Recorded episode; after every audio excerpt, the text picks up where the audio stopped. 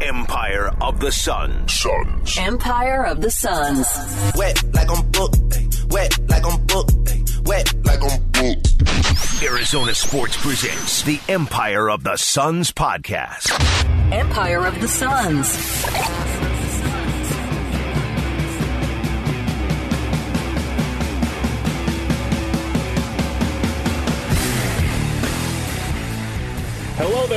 The Empire of the Suns podcast. My name is Kellen Olson, joined, as always, by Kevin Zimmerman. Hello. How's it going? Here we are after we just said we're going to take a break, but We said pending, and it was pending for three days. I was rather insulted by the Suns making a trade as soon as I got done doing three weeks of fill in. Like we could have used, we, we didn't need stuff to talk about coming out of July 4th weekend, certainly. But the two, the week before that and the week uh, after that, could have used the extra juice and here they are. The first uh, day of shows i'm not on for three weeks and they and they do a bunch of stuff. How dare they? Clearly intentional. The world doesn't revolve around you. Come on. oh fine. I guess it doesn't. Uh, all right. Let's talk about all the things that happened shall we? The suns made three tr- transactions on sunday. It was two trades and a signing the noise that we had been hearing about Bol Bol for the past two to three weeks came to fruition. He was signed. I think that the main, not the main question, the question when all of this was kept getting brought up the last two weeks was like, okay, they don't have the roster spot for him. Now they can resolve that at a later juncture, but they did not. They traded Cam Payne, a second round pick, and cash to the San Antonio Spurs for a future protected second round pick. I don't want to call that a fake second round pick because sometimes protected picks have protections on them that are basically it's never going to be a pick that they get. We'll have to wait and see. We haven't had anything reported yet there, but I did want to mention that small tidbit. And then in the same, like at the same moment, essentially, they confirmed a a trade with the Orlando Magic where they send out a 2026 pick swap, uh, a first round pick swap in 2026 and they get back three second round picks. Uh, one of them is in 2024, so it's actually rather it's coming up in the next draft, which is uh, new for the second round picks that came in from the Isaiah Todd trade. Those were in 25, 28, and 29. But then the uh, two other second round picks coming in the Magic trade is the least favorable of the Pistons, Magic, or Bucks in 2026. So that is likely going to be in the back half of the second round. And then in 2028, they get the Celtics second round pick, excuse me. If it falls between 46 and 60, I'm guessing Jayson Tatum will still be a member of the Boston Celtics by then. I know five years is a long time, but seems like he's going to be there for quite a while. So I would, I would uh, guess that converts to them. Maybe it would require the Celtics to not make the playoffs essentially for them to not get it. But if they don't, uh, if that pick does land between 31 and 45, then the Suns just don't get it. Uh, so those are those are all the moves uh, that they made. Where do you want to start? Oh, let's start with Cam Payne trade. Okay, so the Cam Payne trade also yields the Suns a trade uh, a trade exception. Now, for those of you new around here or new to the concept of trade exceptions, which we've talked about here and there over the course of this podcast the last seven to eight years, but certainly not with the importance that they have right now. Uh, trade exceptions are often existing, rarely utilized. Uh, they have a year expiration date, I, I believe so. And a lot of times fans get excited about the existence of them, rightfully so, and look at all these possibilities, and then they wind up rarely getting used. I wanted to mention that from the jump because it's just like the standard that has been set for them. But with that being said, the Suns have shown that they have a plan and they're going to execute it. And I would guess that part of their plan includes using this uh, exception, which they sort of need to if they're going to trade players. Now, where this comes into mind is if they don't use it now, uh, they can use it, of course, during the season. But if we're talking about like a trade deadline trade, for example, I think it's more likely that they actually trade a player as opposed to that. You cannot attach this uh, exception to a player. You cannot combine the uh, exceptions. There's a $6.5 billion one from the Cam Payne trade and then the $5 million one from the Dario trade. So you can't combine those and do 11.5 million. You can't combine the six point five million dollar one with like Josh Okogie and and get nine point five million or whatever. Uh, that is not how it works.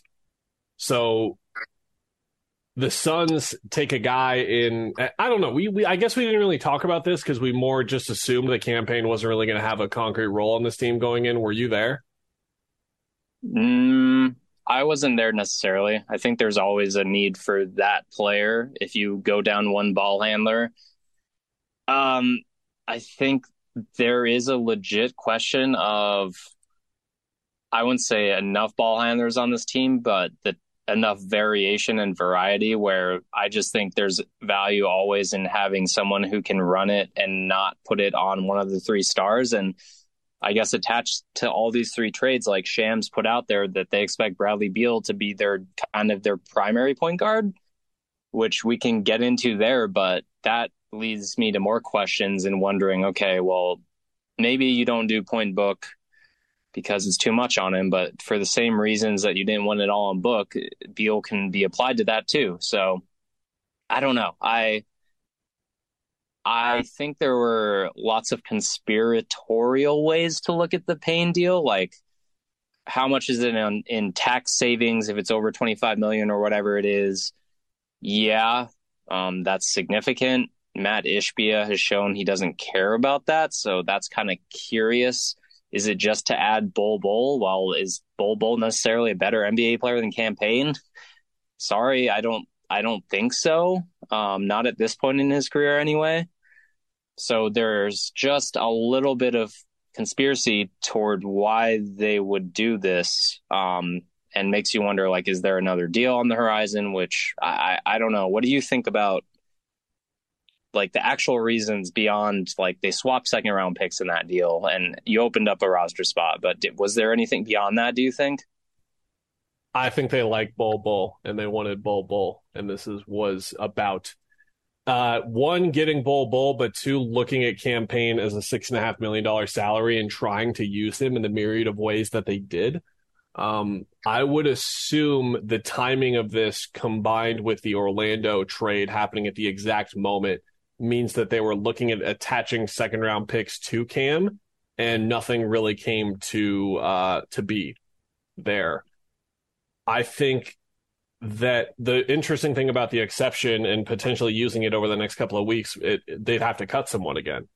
So that's where we return back to like cutting ish. And I think cutting ish for Bol Bol is different than cutting ish for a point guard at this stage.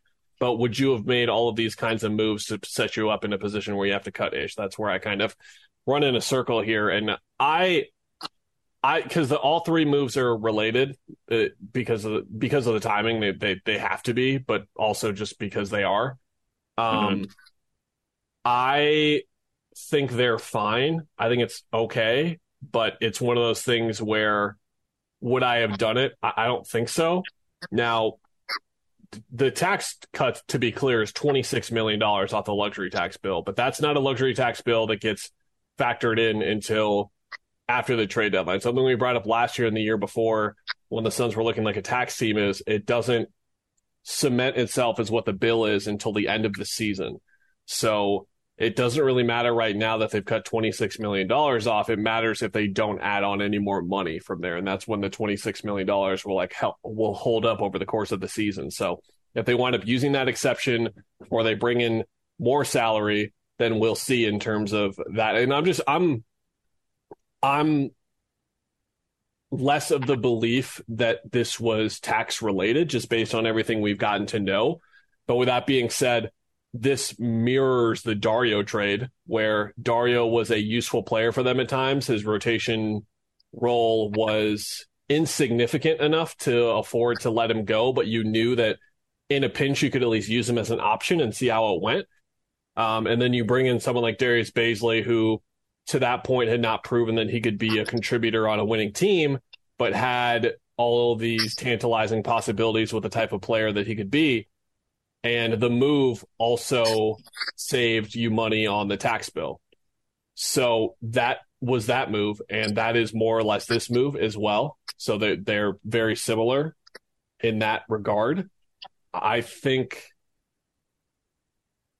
I think they need a point guard still, but it's not of the uh, it's not of the utmost importance. I think that wh- whichever point guard they bring in will likely not likely. I don't think would factor into the playoff rotation unless they were good enough.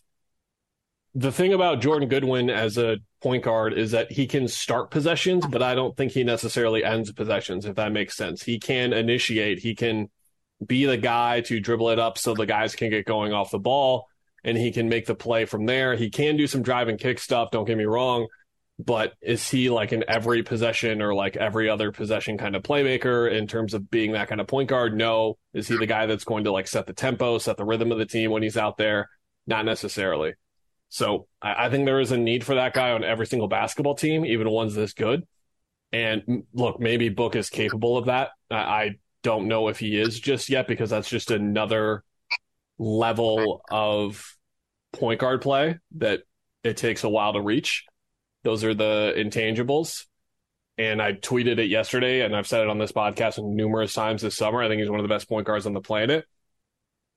But all of this is kind of overreaction to something that was already there, in my opinion, because like I didn't think Cam was going to have a role going into the year. I didn't believe it when Vogel was talking about him during his introductory press conference and I more or less believed that we were looking at these four guards um, or four ball handlers, I should say, with Gordon, Goodwin, Beal, Booker, and it was going to just go from there. And whoever else factored in was going to be very, very supplementary. And I think that's what we're still looking at. But yeah, I found that I, I wasn't surprised by the point guard conversation yesterday, but I guess I was surprised by how much people thought that Cam could have a pretty not a pretty big role, but a role on the team next year beyond being at the end of the bench and being a point guard to turn to when guys got hurt. Yeah, yeah, I agree with that. Um, look, I mean, I think we had this discussion when Goodwin came in. Eric Gordon again is a huge, huge part of this. And at the end of the day, I think we always we said like Josh Okogie probably will start, um, just because it makes sense. And like one of the two guards is going to have to play point. And I, I, think you distribute it enough, even if you give Goodwin and even Okogie can bring the ball up and initiate, technically initiate offense. Um, they're they're fine. They're going to take the load off and get those guys uh, coming off screens in actions when they catch the ball and be moving and having the defense be moving already. And I think that's kind of half the battle. Um, but to your point, like was Cam Payne even that good of a temp tempo controller, I would kind of disagree. I mean, he was more up tempo, and that's when he was at his best. When it's just like flip of the switch, we're moving fast this time. Um, and obviously, like he had two games in the playoffs against the Clippers in Game Two before the Valley Oop. Like you look at that stat line, it's his best stat line, best game as a Sun is like I, I think I read your recap or the AP recap, and he was mentioned. He scored like 29, had like nine assists, two steals, two blocks. He was like 500 words down in the story of what happened in that game. Um, and then obviously how he played in that last game against Denver. Like, yeah, they're getting blown out, I guess, but you know, he has value, I guess is what I'm trying to say. Um, but I don't know if it was necessarily Chris Paul controlling the tempo. And that's why we heard the TJ McConnell rumors, interest in the Suns from the Suns' end, because there's just that lack of uh, just control the tempo, push the brakes, put the brakes on if the team needs it and they're just out of control, out of sync, that type of player. But I, I think that's a challenge for Booker. Um, Beal has probably had enough of those moments himself on that te- those Wizards teams of late. So they're they're valid questions about about just filling out a roster. Um, it's a bit of redundancy maybe if you have Ish Wainwright and Bol Bol. Obviously, they do very different things. Um, but which ones are functional in games? Uh, that's going to be interesting to see how they kind of pan out, like being useful, or if guys go down, how this roster kind of manipulates itself. But um, yeah, I mean, at the end of the day, I think they're still in a fine spot. And it was just about, hey, we're going to take a flyer on Bol, save a little money in the process, and we're we're also working to get picks, and that's the biggest thing. Um, the trade exception, you would have to tell me like what kind of guys are on the cutting block or could be on the cutting block in that salary range. But there's there's value in having that or a couple of them to use too. Uh, before we move off of Cam entirely, I should just mention a uh, huge part of what the Suns accomplished over the last three years. He will go on the cult Heroes list that we mentioned. Uh, Chris not being on because he was above it, but the Kelly Oubre, Ricky Rubio group, he is in the mix there. Certainly was one of the best, if not the best, backup point guard in the league. The finals run year, the first two games of the Western Conference Finals, game two, one of the best playoff performances in franchise history, in my opinion. When you consider context, Chris being out what he did. I think he had 29, 9, 2, and 2, and zero turnovers. Uh, and that led to them being in the game uh, to get the Valley Oop down. Um, he was he was pretty good in the other two series from what I remember as well, and his energy and just how he connected to the fan base, and was a pleasant guy to interact with overall uh, as a media member. So wishing him well, and I think that I tweeted this. I think the Spurs have a use for someone like him. I think he can help them win ball games. I think he brings a change of pace, and I think that having his pace as a direct rim attacker to put with Wemby or whoever else they want to put in ball screens will uh, be of service to them. But yeah, I guess I didn't realize how one I felt and two how the rest of the uh, Suns Twitter sphere, Suns reactors, whatever you want to call it, re- felt about point guard and ball handling as it was. Um, because I didn't have any concerns about it beforehand, and I don't. They haven't changed by this move at all. I've got 10 names for you, Kevin. They are the 10 players making between five to six and a half million dollars a year that play point guard. Are you ready? Wow, perfect. Thank you. Give me your impressions of each guy. I'll quick hit it. Here we go. Reggie Jackson, $5 million. Sure. Yeah, yeah. Davion Mitchell, $5 million. Oh, yeah. That's a good one. And also someone who he's kind of on the, uh, do they like him enough in Sacramento? had enough moments in the playoffs and played enough consistently in the playoffs where I think he's not touchable for what they would have to give up, essentially. Uh, right. Uh, Cason Wallace, five point three million dollars. Eh. Yeah, he's he's a rookie. He wouldn't go anywhere. Now here's a fun one. Cole Anthony, five point five million dollars. That I I don't think you would get that. You would need some other stuff thrown in there. I think right. you would need some other stuff, maybe, but at the same time, Orlando just took another guard in the top 10, and they have so many ball handlers outside of, you know, the fact that their two best players are Paolo and Franz, who should have the ball, and they're not lead ball handlers. So they've got a lot of stuff to sort out. Maybe there's something to be done there. Uh, former friend, we'll say, uh, as a as a draft correspondent, we used to be Kira Lewis Jr. Five point seven million dollars. Has he developed yet? Don't, don't know. know I don't know. Dyson Daniels, five point eight million. Oh yeah, they're not trading him. Tyrese Halliburton, five point eight million dollars. I very, very I will quit my job if they trade him this year. Um isn't that crazy that he makes five point he he ranks 49th in point guard salaries? Tyrese Halliburton, one of the 15, 20, 30 best players in the league. That's nuts. Here's the one everyone was talking about, Ricky Rubio, $6.1 million. Okay. Yeah. Why not? The recently signed Jevon Carter, $6.2 million. Yeah. Yeah. I mean, he would fit if, if for some reason, yeah. And then he's right next to Cam Payne, 6.5 million, the uh, full 94 feet backcourt there right next to each other in salaries as it was meant to be. Uh, Patty Mills at 6.8 million and then Killian Hayes at 7.4 million. You want to take another upside swing at a guy who's probably bad at basketball. There you go. That could be another one.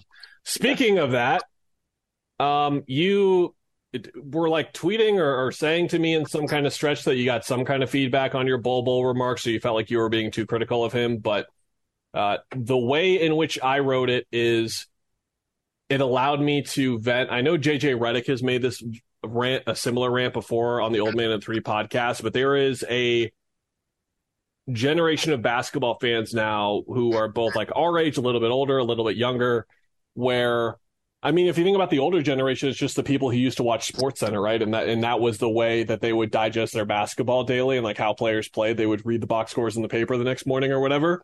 But mm-hmm. watching Sports Center highlights now has turned into Instagram highlights for a certain generation, TikTok, whatever you want to call it. And those generation of basketball fans think Bol Bol is going to be really, really good, or at least a, a pocket of them do. Now, I think if you bring up just about any player in the league, there are going to be people that are higher or lower on guys. And certainly there is reasons to be tantalized with Bol Bol. If you're not familiar with him as a player, uh, came out of I went to Oregon four years ago as someone who was looked at as a lottery pick. Kevin, I looked up his name in in like my Twitter history, and when we were doing the Empire of the Suns big board for that NBA draft in 2019, the Twitter vote had him seventh on their big board overall.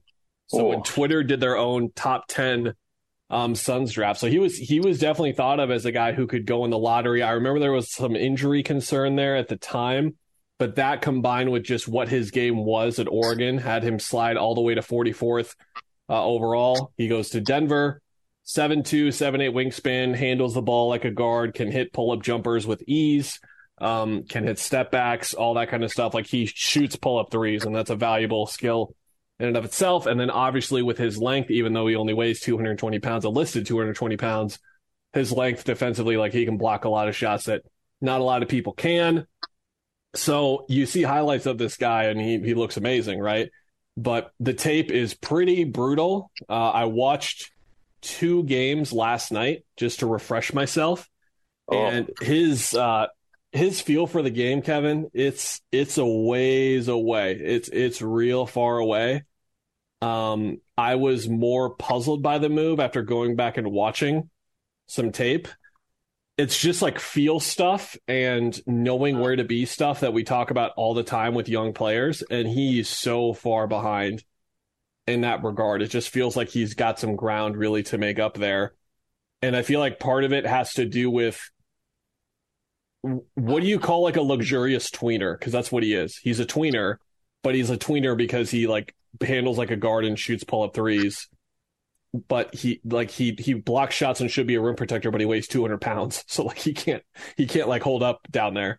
Um, so I, I, just I think part of that has probably hurt his development, where he he hasn't like been held to a certain role necessarily, and it hasn't allowed him to develop. A lot of his um watching that tape and then like looking back at his numbers and everything, the most you're getting out of him right now is offense, and the Suns do not want Bol Bol isolating on the left wing. So that doesn't make sense to me. Um, and, and I just watched uh, the tape and was just kind of uh, puzzled by this, if I'm being honest, on just the chances of him being a player who could help them win basketball games next year. Um, yeah, that that's kind of where I landed. Just it was really just feel for the game, knowing where to be, and uh, something I saw people talking about yesterday is he played 70 games for the Magic last year after playing under 350 minutes over three total seasons for Denver. Uh, played 20 minutes a game for 70 games, and he just wasn't anyone who he wasn't someone who really earned the trust of the coaching staff over the coach over the course of the year. And like watching it last night, I could see why. Um, yeah, I'm kind of puzzled by it. My my biggest thing about him is as a prospect, if you foresee him making it ever, what is he gonna play on defense because of the size confusion that you brought up, but also if you watch the tape, being in the right spot, like the the block numbers don't matter to me, right? I don't care if you're like a lot of those blocks can be because you have a seven eight wingspan and you're two steps off and you weren't in the right spot and you recovered because you're a really good athlete. Like maybe that's great and all, but that doesn't necessarily mean that I trust you on defense, right? And you go into the offensive stuff. He shot, he made 33s last year, like 30. Like that's not a stretch big. Um, jump shots, at least how it's tabulated and put into basketball reference, he shot 36% on jump shots. Not a good shooter at all, and from any range, really. Maybe very close mid range or like around the free throw line where he can get off shots. He's average, but it, it's really about, okay, using your handle to get to the rim. And that's a lot. Every, the three highlights that you see when you search his name on like Twitter is a transition, one of three transition takes, and and that's great. But again, it, it's really like how you would fit into this team, and I think you got to play defense. And Frank Vogel's not in the business of talking about championship expectations to like trust him a whole lot. Now, I think okay, if you want to really give him a good look on a developed team and throw him next to like the starters and DA maybe and just test run it here and there um, when you're, you know, down a guy or even just for the sake of seeing what he can do and pay attention to if he's following directions and learning quickly. But I, I think the reason that he didn't sign with anyone else, the reason Michael Malone got tired of him after a year, the reason the Magic guy gave him a legit test run and we're like, nah, we're good, is kind of just tells you what you need to know. Um, I, I, I don't know. That's where I was like, okay, if you're trying to win a championship, why would you bother trading Cam Payne for this? I guess. Yeah, I think I think it kind of boils down to if you had to pick, would Cam Payne or Bol Bol contribute more to helping them win? next year you would pick Cam Payne 99 times out of like you'd you'd have it at like 95% chance Cam Payne does it maybe even higher right? Just based on even with the inconsistency we mentioned with cam. The thing about Bol and why i think a team like the suns could buy into them being like the we can change him the old um trope there right? Um of the whatever you want to call it um he played in so many weird lineups there. They played Mo Bamba a lot. Obviously, they had Wendell Carter. He played with Mo Wagner. Like he played with, they did two bigs all the time. And that was also out there with like Banchero and Franz Wagner, who is also large. So there's just a lot of weird alignments on a bad off a pretty bad offensive team the numbers, the net rating stuff looked the best for him when he was out there without Bamba or Carter, which made sense to me and mm-hmm. aligns with everything.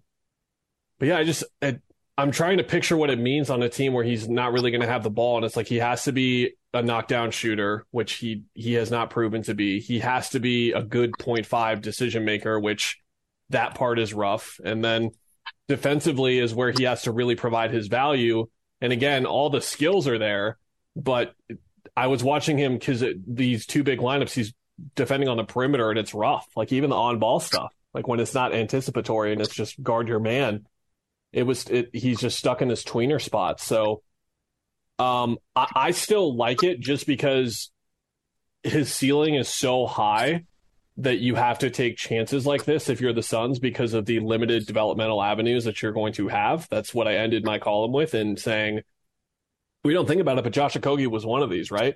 Because he's still yeah. only 25 years old. Ish is older, but he's newer to the NBA. Saben Lee is on his way to becoming one of these guys. We could see Jordan Goodwin or Toumani Camara become the next guy to do this. And then the recent signings like Bates Diop, Metu, and Watanabe haven't really had full season chances on great teams yet, and that is what, or, or for the exception of Metu, I should say, and they're going to get it here. Uh, those three guys are at least. So I think that he falls into that category where, like, let's say of that group. So you, have got the big four, right? You've got Ayton, Beal, Booker, Durant. Let's say you hit on Okogie, Goodwin, Camara, and Watanabe. Like I'll just throw four of them out there. Now you have eight guys. You see what I'm saying? Yeah. So if Bol is one of those guys, then you have your rotation figured out for the next couple of years. Now, re-signing those guys, dealing with bird rights, things like that, that would have to um, continue to be figured out. But I think that's the vision, and I understand the vision, but I think it would have been better utilized on a different player who has more accentuating pieces as opposed to this is a guy playing creative player who's never played 2K before. Yeah, I mean that's that's a really good point. and for for me personally, who's been on Team Chimezie Metu, it, it's kind of the same thing, right? It's look, Metu's 26, he's a little older, not the same same athletic profile, but he's an athlete who it's like okay, there was a little bit of jump shooting value that if you develop the three, you know, and it happens like Markieff Morris is a good example where it takes years, but you develop into a three point shooter and suddenly by year eight, like you've already developed like do the right things on defense. If you develop the three and suddenly become that then you're going to last for 12 14 years in this league. Um and i think if you catch one of those guys or a couple of these guys like you said um when they hit their developmental uptick and start to show, okay, I get it, and they're around Kevin Durant and Devin Booker and their championship or bust expectations, and they just need to get it in gear.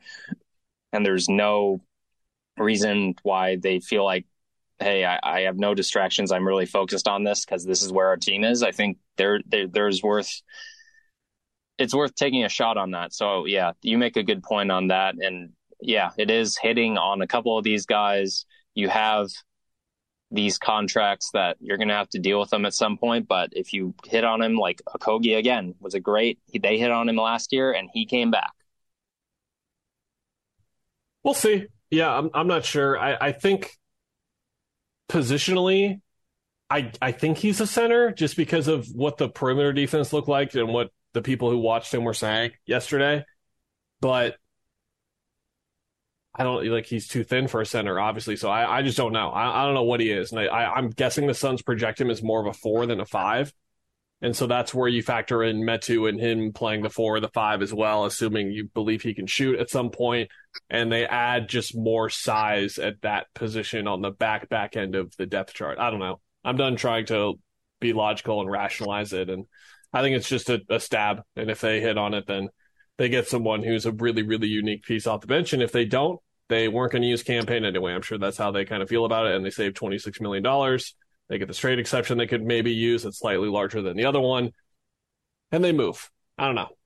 I think that's all there is to it. Yeah. Yeah. It's, uh, look, and also like they're built very kind of positionless. So like you can play him alongside Ish or Metu even. I don't know if you'd play him and Metu in serious lineups, not late in the game, but you can get a bigger body in there with him and and do fine and even if he's technically the center or whatever so. All right buddy. I think that'll do it. Nothing else happened in the nba while we were gone for five days right? No. Um summer league title game tonight. Can you feel the anticipation? What are we at? Jazz Cavs? Cleveland and someone i don't know who the other team is i think houston I want to say Houston. Can't wait more. Houston. You might be right. I will not be tuning into that, buddy. Won't be doing it. Count me out. Won't be there. Okay. All right. Well, if you didn't listen to uh, last week's podcast, uh, we are going to keep signing these off with a hey, maybe we'll be back, maybe we won't. But in terms of a weekly schedule, that is more of a we're here when we're going to be, if we're going to be. And guess what? There was news yesterday, so we were back, and that'll continue to be the case uh, this offseason. So we'll talk to you when we do. See ya.